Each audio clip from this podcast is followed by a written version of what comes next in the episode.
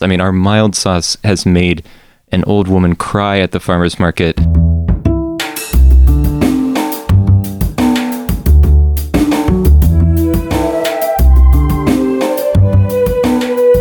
This is Champagne is also a band podcast. One songwriter, one song. I'm Sven, your host for a journey into the music of Champaign Urbana. Recorded in the Blue Box studio with a songwriter from the Champaign Urbana music scene, past or present.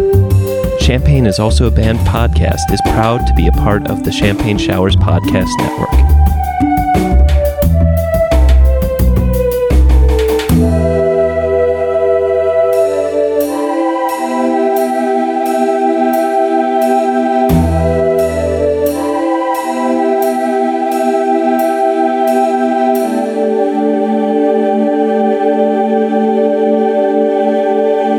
Welcome to Champagne is also a band podcast. Today I have Doug and Ian, and you may know Doug and Ian from the Weird Meat Boys. Doug plays in a band you might have heard of called Snacked Out, and Ian plays the oboe.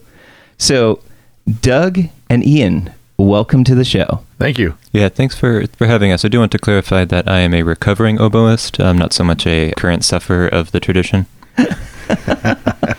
Today we're going to be talking about, I guess you could say, the Weird Meat Boys evolution into creating a venue for Champaign Urbana. Let's just rewind a little bit and say, where did this all begin? Like, you started off with sauces. Yeah, sauce was the first thing. Well, the food blog. The f- right, yeah. So blog was the first thing. That Yeah. was short lived. And- blogs are. Blogs are terrible. Well, no, um, it's a lot of work. Blogs are good. yeah, blog, blog, blogs are a lot of work. It turns out. I guess we met through a UIUC School of Music event.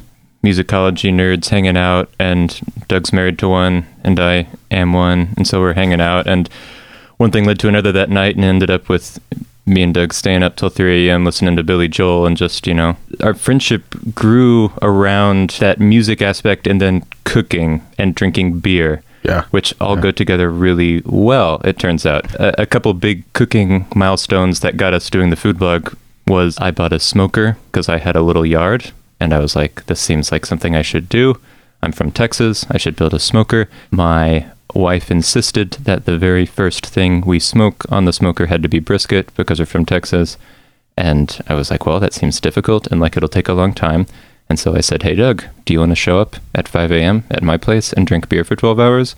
And he said, yes. Yeah. And so that was that. And it was literally a what a 16 hour day where we just Yeah. sat in the yard and just drank beer and just hung out and that was very early on in the friendship and that kind of like solidified, you know, I was like, "Hey, I like hanging out with this guy. Let's do this some more." right before the pandemic hit, I had a class I was taking in the School of Music with Doug's wife. It was a really difficult class, I guess, compared to other ones. And so we, after every class, would go back to my house and just make ridiculous amounts of awesome food and then drink ridiculous amounts of very cheap beer. That was a real bonding thing. So when the pandemic hit and we were separated, I ended up having to spend most of it down in Texas with family due to traveling where we were at the time, we missed the cooking together.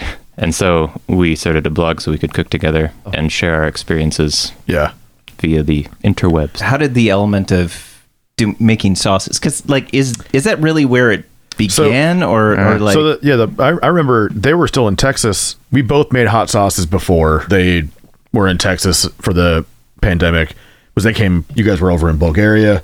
We were in Europe, pandemic yeah. hit, and then they quarantined in Texas on her family's farm instead of coming back to Illinois. But they they sublet let their, their, house out, so they had to go to somewhere. And we both made hot sauces before, and I shot him a message saying it doesn't look like it's very hard to get into the food game doing hot sauce. You just need a commissary kitchen.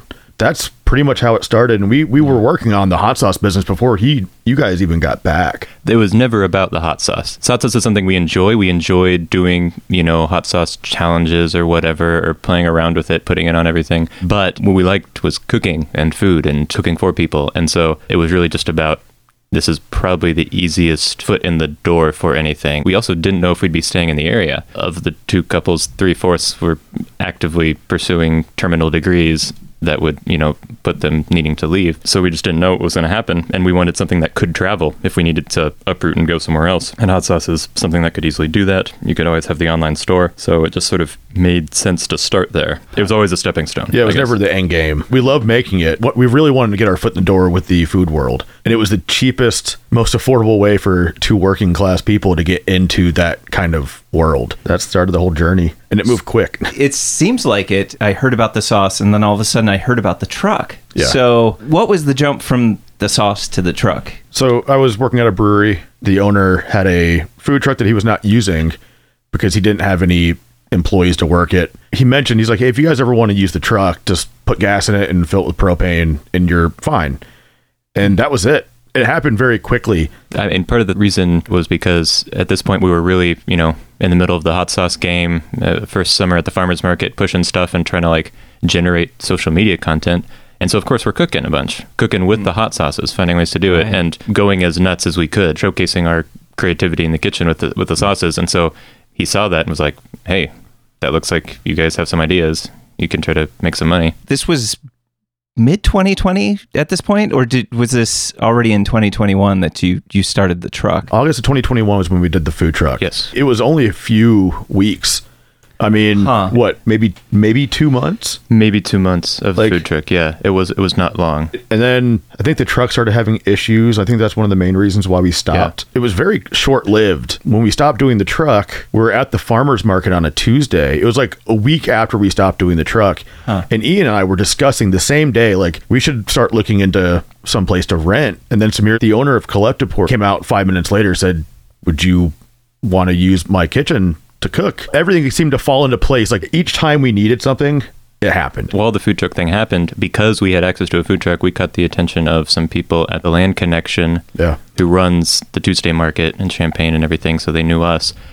And they were like, hey, we have this chef's competition. Do you guys want to do it? We don't have many people because it's coming out of the pandemic. And we're like, well, I don't know if we'd call ourselves chefs. However, yes, we will go and mess around with this. So, I mean, we had all, all these opportunities just like, just kept happening to us. I'm just curious. Uh, neither of you have had, should you say, like formal training in terms of cooking, but no. but this has just been easily. You could say that this was originally a passion project for you, right? Like you loved cooking. Oh, yeah. So my wife and I were going to go to Bulgaria to meet up with Ian and his wife, and that's where I was actually going to propose. We were literally leaving the same week that they shut down all international flights.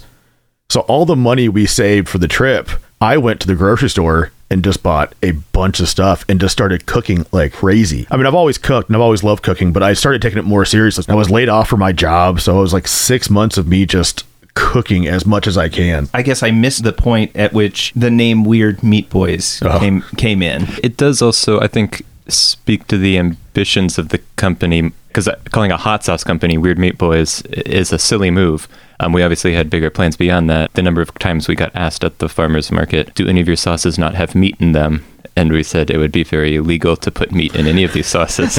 um, so early on, pretty soon after that very first brisket smoke, we got super serious about barbecue stuff and you know watched all the videos we could, read all the stuff, and would have these intense debates, not with each other, but just with like against the world about people doing things wrong and how you should do stuff. And one of these times that we were just getting a little too rowdy and loud with it, one of our friends, we were out at a bar and she turns and said, You were just a couple of weird meat boys. When it was time to come up with the business name, we're like, Whatever. That's that's we were Boys." slightly obsessed with it not the name but whenever we had these discussions or debates or whatever whatever you want to call them we would be hanging out with friends and it's like the two of us just going and like people like around us are getting bored we're just like so focused on how is the next time we cook how can we make it better You were at Collective Pour for it's. I, I'm going to be totally wrong. At least a year, right? Or no? we're just No. shy Oh, just shy of oh a year? next next Oh, okay. so next weekend is our last weekend there but we started uh-huh. february 11th Yeah. couple months shy of a year I, I feel like i in one hand at Collective Pour, you offered something that is very like I want to say standard bar fare, right the burger, yeah um, smash burgers, but you've offered like some very disparate items that I feel like most people would be like, "What? That doesn't go with bar." But is the idea let's just explore everything, or is it? I don't know. That that was my impression. Is that it doesn't really matter what food you make. It's just you want to make the best food you can. I think that's it. And also, I've told Ian this. I get really bored of cooking the same things over and over again. We've always had our staples. We've always had like the, the smash burger, at least one iteration of it, if not a few different varieties. Mm-hmm. I just get bored of cooking the same stuff. Let's do a random special once a week.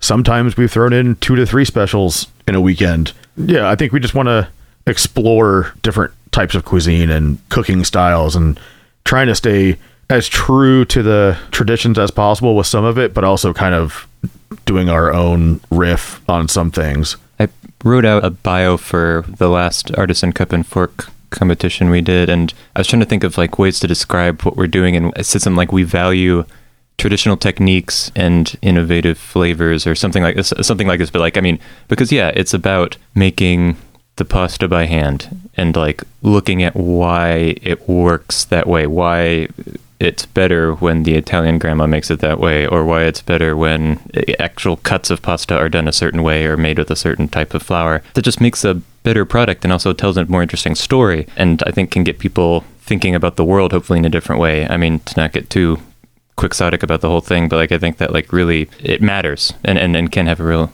impact on it. And I also think that what we've done at Collective Pour speaks to once again our ambitions for what we want to do, naming our company the Weird Meat Boys, and then the kind of flavors we put out with the hot sauce has always been sort of out there. Um, and then at Collective Pour, trying to push the boundaries of the box because everything we made had to come out in a box.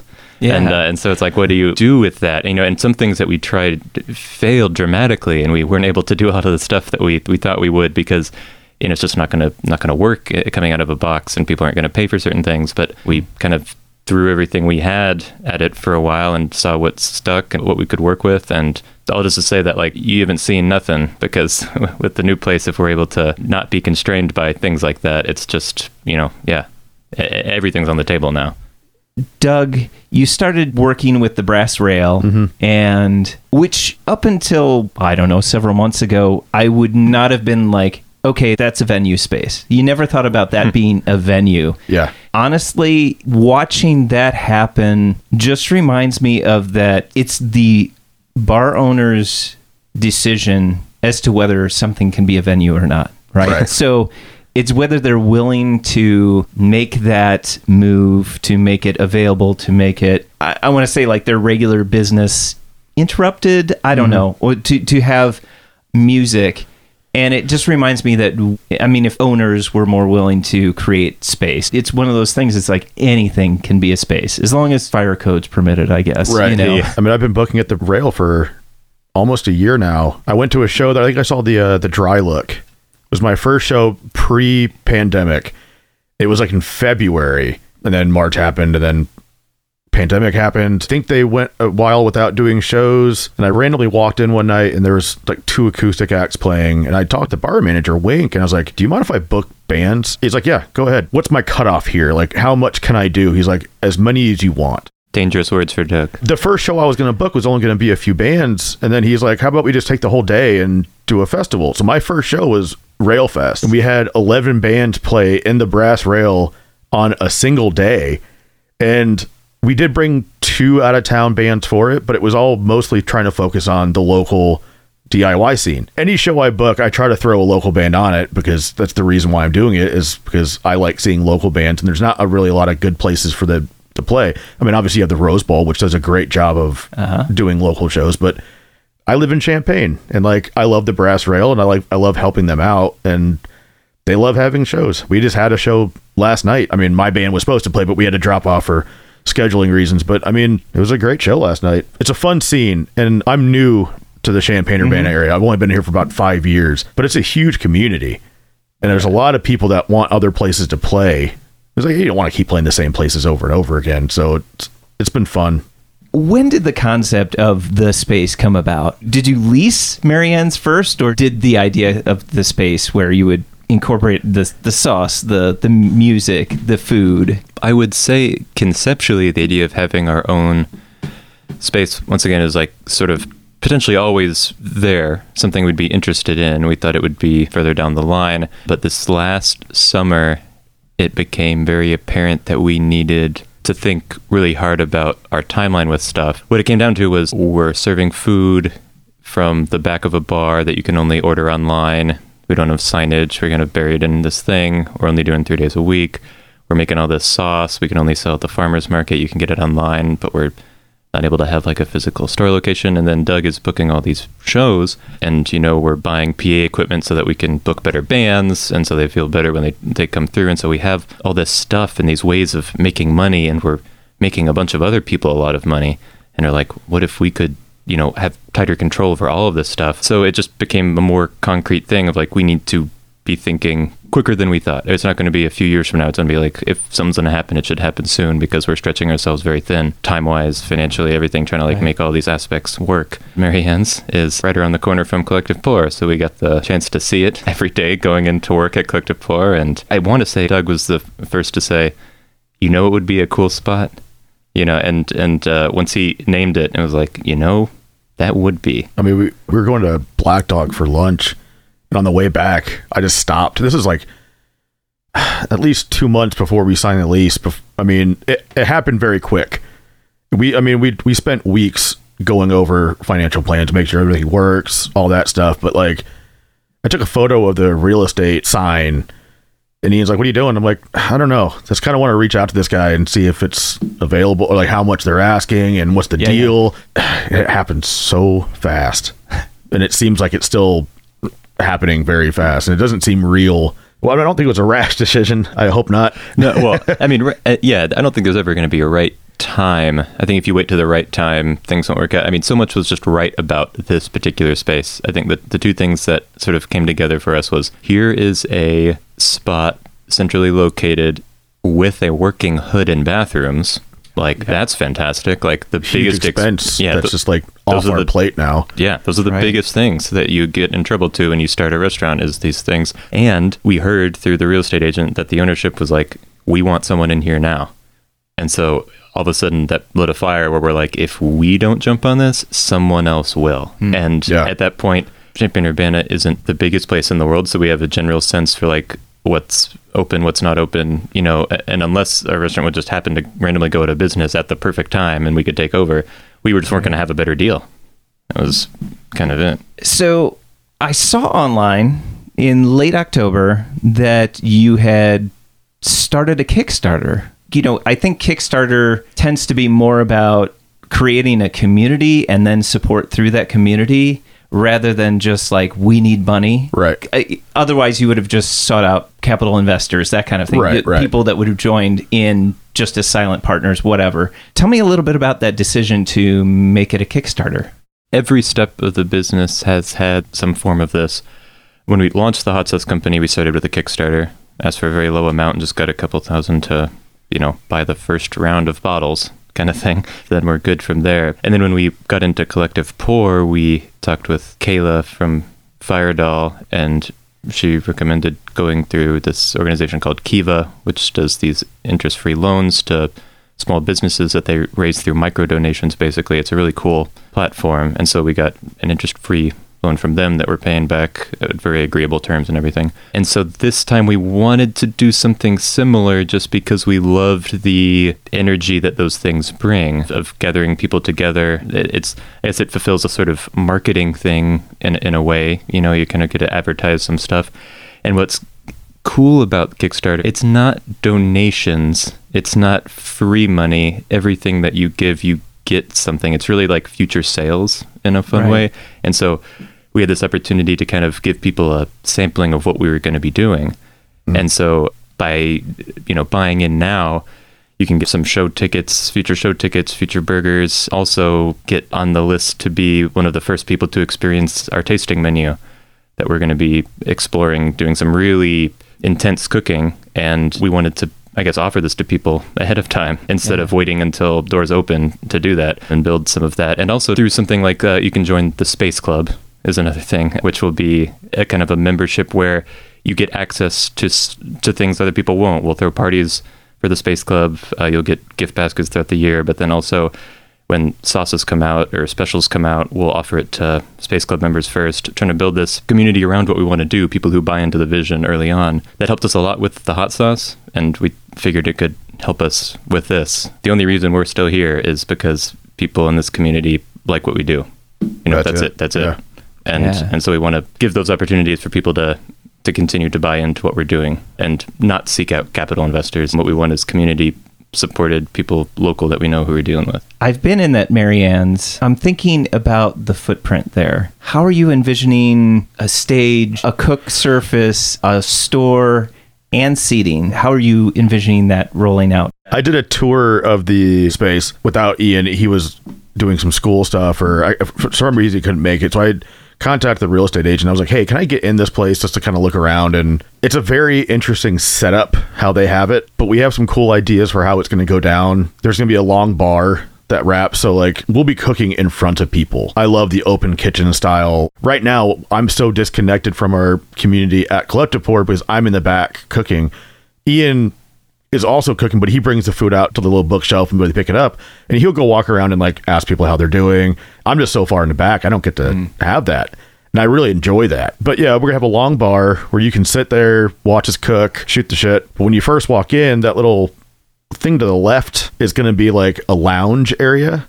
Be a hot sauce tasting room. We'll have a record shop. I really want to focus on like selling like local bands merch. We'll have like a little small library kind of make it like a cool little area to hang out in. And then the very back, right next to where the bathrooms are, there's just enough room to do like a little DIY floor level show. I think there are plans to do like a small riser for bands. For right now, I think we're just going to do floor level. It's funny the the way that you're you're talking about it. It reminds me so much, kind of the layout of the Iron Post. Hmm.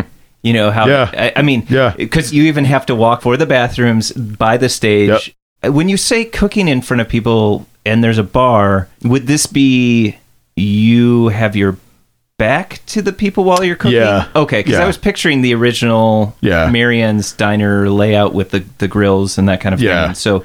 And I was also like, you already mentioned there's a hood, so you can't move the hood. Yeah, right. Probably not a good way to do that. I think that's going to be awesome. And I, I was curious that whether you were going to use that cutaway place as the stage area, but We- that's, that's just me. That was know. actually our first idea for the mm-hmm. stage area. Mm-hmm. But there's a wall there that kind of makes it a very awkward shape. I was looking at it; it's a load bearing wall, so it, it's not like I oh. can take that wall away. That's originally where I wanted the stage to be, because it would be a perfect spot. Out of the way. Once we started looking at it, we kind of figured it would cause a bottleneck when you're first mm. walking in, because you the, the front door, then you have like the stage area. But this way, you can still get in, you can still wait, go to the lounge area, you get food, and then there's also gonna be like a, a row of tables against the windows. But then you have the stage in the very back, so it's, Yeah. it doesn't cause the chaos that I, I originally wanted it there. Because I was like, that's a cool spot. If you're walking by, you're gonna be like, oh, there's bands playing. What is it about food and music that just kind of go together? food and music. I study music like academically. That's a thing like I do, like music of different cultures. And I think there's been a lot of interesting correlation when moving to the food world um, because food and music deal with a lot of similar values like authenticity, you know, cultural meaning, cultural appropriation. These sorts of things come up in, in both of these worlds very easily. I could essentially tease out entire philosophical systems from just like thinking about the concept of food or the concept of music and how, how these things work and how we've inherited these concepts from our histories of colonialism and violence and how we categorize the world in certain ways. What else is similar about them, I guess, is this element of joy and desire, I think.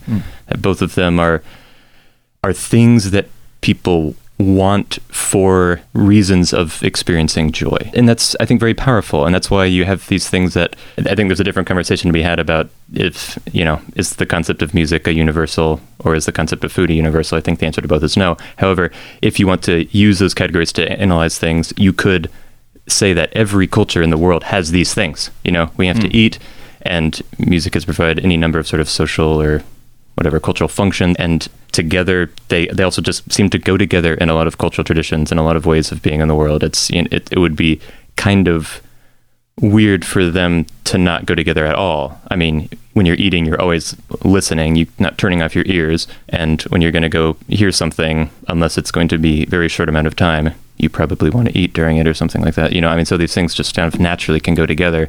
And together bringing all of this desire for joy, I think ends up being kind of cool. I mean, and Yeah. obviously very community building with that. Yeah, I think reiterating what you said, it's joy. I've been playing music for a long time. My dad was an amazing cook. My mother is an amazing cook. My grandparents were amazing cooks. And it, it just brings me so much happiness to be able to serve people food that I really enjoy cooking. It's the same thing with music. A lot of the bands that I book and bring into town, a lot of people don't really know about them because they're Know. Champaign's got a weird scene. Not weird scene. I don't want to say that in a bad way. Like the stuff I like listening to, like the bands that were last night, they're all punk bands. I like bringing new stuff to town, and I also like supporting the community because the community has been so supportive of us and also supportive of me by being an outsider that wanted to get into the booking game hmm. and no one really knowing who I am. Remember the first couple of shows I booked, bar manager of the Brass Rail would come up to me and say, "Hey, just just letting you know, people are asking about you because they don't know who you are and they're kind of worried about playing a show for someone. Where's this guy coming from? I'm just I'm just trying to do something cool. Like I just want to. I do it for honestly kind of purely selfish reasons because I want to see music at the Brass Rail, so I book the shows. Yeah, I think Doug says he, he has to like listen and watch to every band he books pretty close because he only wants to book things he would like.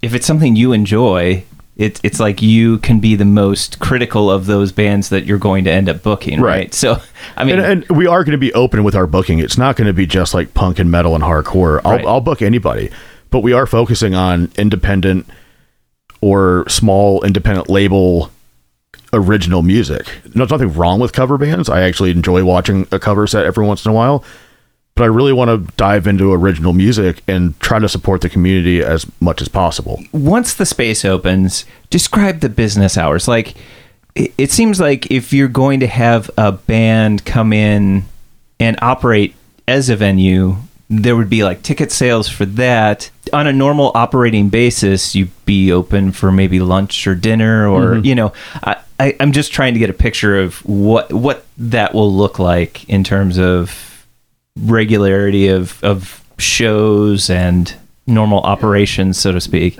we are going to be open for lunch and dinner uh, five days a week. We're still trying to work on what days we're going to be open. Show booking, I think we discussed maybe four to five shows a month. Try to do it pretty pretty actively. If there's more interest in doing shows more often and it works out where it's not too much of a hindrance on the cooking side, because I'm I'm, I'm also the sound guy. So like uh, we do have an employee, a couple guys that are going to be helping us out in the kitchen, so I can step away to fulfill that role but at the same time, I don't want to like abandon my duties as Right. You know, the that's the main reason why we're there is the food. I mean, the music I wouldn't say is second, but the food is what's going to keep people coming back. I think there are some questions that will be answered only once we start about how many shows will happen because obviously we're still in the phase of turning in architect drawings and things. Nothing is built yet. And once we get things built and are able to kind of see the infrastructure in place and see how easy it is to convert from dining room to show venue, that'll all just kind of depend because if it's a big hassle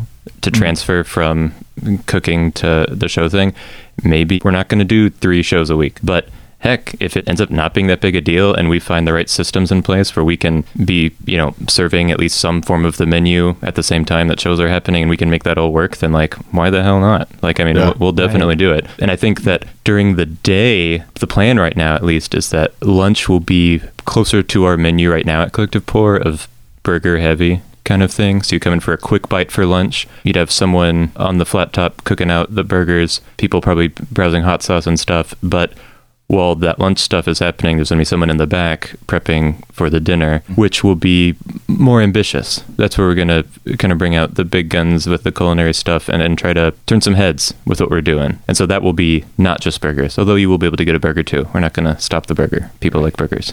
when it's not necessarily operating as a venue or as a dining room, do you have any anticipation of you know, maybe having some acoustic show playing at some time. The only reason I say that is usually when it's like a solo act or something like that, usually you can step away from the soundboard. It's usually like set it and forget it because with acoustic instruments, you Right. tend to not have the huge dynamic that you might have with full drums and electric instruments, etc. Right. So, because Uh, a uh, jazz brunch would be cool. Uh, honestly, Uh, I, I yeah. love those kind of things. You know, where Yeah, it's- yeah. That is yeah. one thing we do plan on doing as a brunch, and that would be kind of cool. I, Yeah. I never even thought about that. yeah, we had. I think we at one point had said the words jazz brunch in the same sentence when we were talking about stuff, but then we just completely forgot it. We've been to places where where that's a thing. I think the music thing so far for us, we've been so, I guess, focused on just trying to get a space for the the big groups Right. finally that you know that won't fit in the brass rail and it's like oh this is going to be great for this stuff but like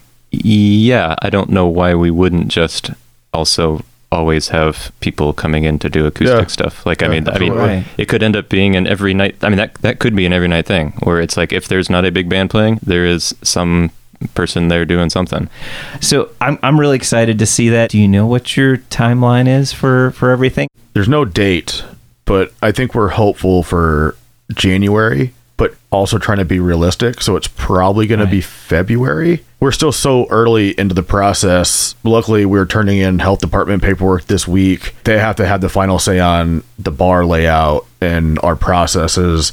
And if they say yes, then in 30 days we could be building the bar, training staff, and getting open. It's just there's a lot of moving pieces that are still kind of also applying for a liquor license and yeah all the the fun stuff that goes into the business side of it that you know has to be done, but it's it's just a lot. It's a lot. And maybe they go over all this stuff in business school. I don't know. I always hated business and think it's a very silly thing. And it still feels like a very silly thing to me as someone of more of an anarchist leaning sort of political vibe. I am constantly baffled and disheartened that we've built a society like this where we have so much bureaucratic paperwork that goes into very simple things. I'm not saying there's not reasons for a lot of them. I am saying that it doesn't feel like everything is exactly as it should be, though. And so I think it's sort of the opening date question is like, how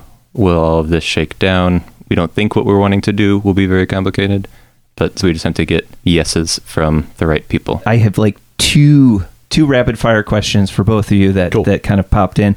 Ian, what is you, the favorite sauce that Weird Meat Boys makes? Uh, favorite to taste or favorite to make actively? Oh crud! Um, how about both? If we're finding that that fine line between the two, it's the barbecue sauce. It is not that bad to make and freaking delicious. Yeah, for a number of reasons, it, it hits both marks for me. Absolutely. And Doug, Rail sauce. The, the sauce that we make for the brass rail. Not just because I love the brass rail and I'm obsessed with that place. I think that sauce is just really good. It is And really everyone good. that's had it is they've always said that's that's the best sauce we make. I like to change my answer. The real sauce is much easier to make. Yeah, I like that one. in the time that you've been making food for other people, what was the most surprising thing to you once you began making food for for people? my answer, I guess, will be two parts, if that's okay for even a rapid fire thing. Sure. I have been surprised with how people consistently like our burgers. I can count on one hand the number of people who have anything bad to say about it. Like, it's really remarkable that like that people's tastes seem to be sort of in line in a certain way that like beef with a char in this way like is just like good. Like people don't like dislike this thing. It's it's it's. I, I expected people to have more things to say, but in general, it's just like this solid, uh, consistent response, which varies dramatically from the hot sauce side, where no, there is n- no such thing as standardizing heat levels. Is something that we've come to uh, understand that, like, Yeah. like it is Yeah. just ridiculous how all over the place it is. I mean, our mild sauce has made an old woman cry at the farmers market, but then like other people don't taste anything. I mean, it's it's it's just odd to me. The in, in the juxtaposition of those two things, I guess, is what was so surprising. Doug, that question on you. Every order that pops up, there's a, a name associated to it. One, the repeat orders that we mm-hmm. get, mm-hmm. but also people that don't stick to the same thing that they order every time. So you'll see a name that they constantly order maybe once a month, twice a month, or once a week, but they, it's never the same order. Huh. and I like seeing people change it up. Yeah. Because like me, I, I'm a creature of habit. I go to a restaurant, I usually get the same thing because I know it's good. If I stray from that path and I end up not liking it as much as the other thing that I always get, then I'll be disappointed. But the, there's people that come in and try everything. Mm. I mean, there's been guys that come in a couple weeks ago. One of our friends came in and ordered ramen, a sandwich, and nuggets, and we're like going to a party. He's like, "No, I'm just going to eat this here." like, it's I, I like seeing the variety. People like to change things up. I think that's kind of cool. For the listeners, I'll be posting the Kickstarter link on the show notes. So I, I hope that you take an opportunity to look at all the different tiers and there's some really nice ones in there. There's so many choices out there that I'm sure you'll find one that will fit you just right and I'm pretty sure that Weird Meat Boys will agree that no amount is too small, no amount is too big. So feel free to give and get rewards for supporting the Weird Meat Boys. Doug and Ian, thank you for coming on the show and talking about Weird Meat Boys, the space, your hot sauces, and generally just where you come from. So thank you so much for sharing your vision. It's fun. Yeah. Thanks for having us out and thanks for showing us the miniature donkeys earlier. That was really fun. Yeah, those are cool.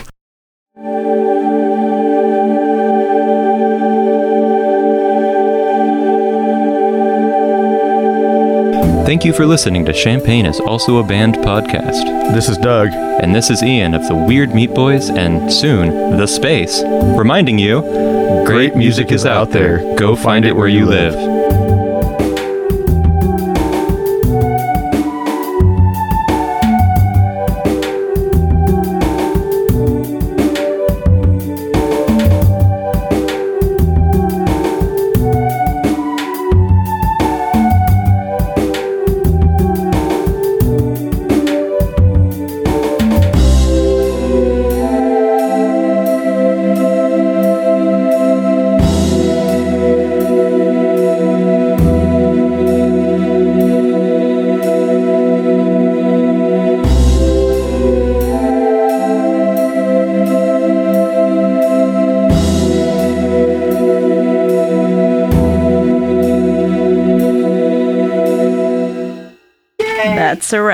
Champaign is also a band. You almost have an NPR voice. It's so good.